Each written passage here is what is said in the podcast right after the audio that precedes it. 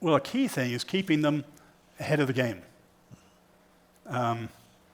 So you go from high school to college, they should be made aware of the sort of things that will be a pressure, not just academic and intellectual, but also social. Mm-hmm. You know, one absolutely foundational challenge is postmodernism, mm-hmm.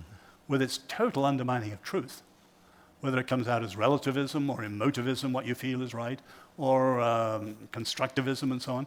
That's something that every high school graduate should be warned of when they go, so they're ahead of the game. Mm-hmm. That was one thing that Francis Schaeffer, I learned from him. Mm. He always tried to see where people were and what would be the challenge they'd face at the next stage of their lives. Keep them ahead of the game, and they're not caught by surprise. Mm-hmm. Oh, that's good. Are there any particular resources or books or tools you think that would maybe highlight some of those things you might recommend?